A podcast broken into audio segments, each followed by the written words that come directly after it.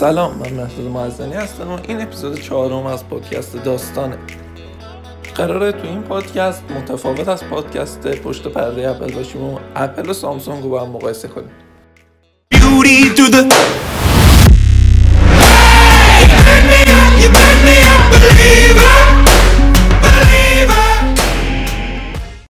مقایسه امروز مربوط به سامسونگ و اپله.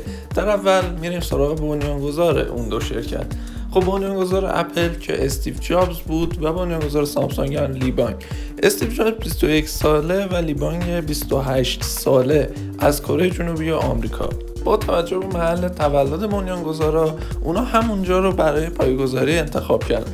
در 1 مارس 1938 در کره جنوبی سامسونگ شروع به کار کرد.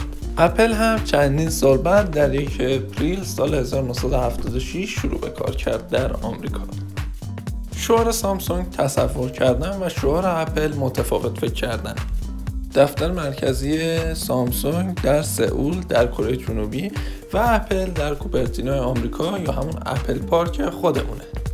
مدیر عاملان سامسونگ کیم و کیم هیون هستن و مدیر عامل اپل تیم کوک 60 ساله هستش.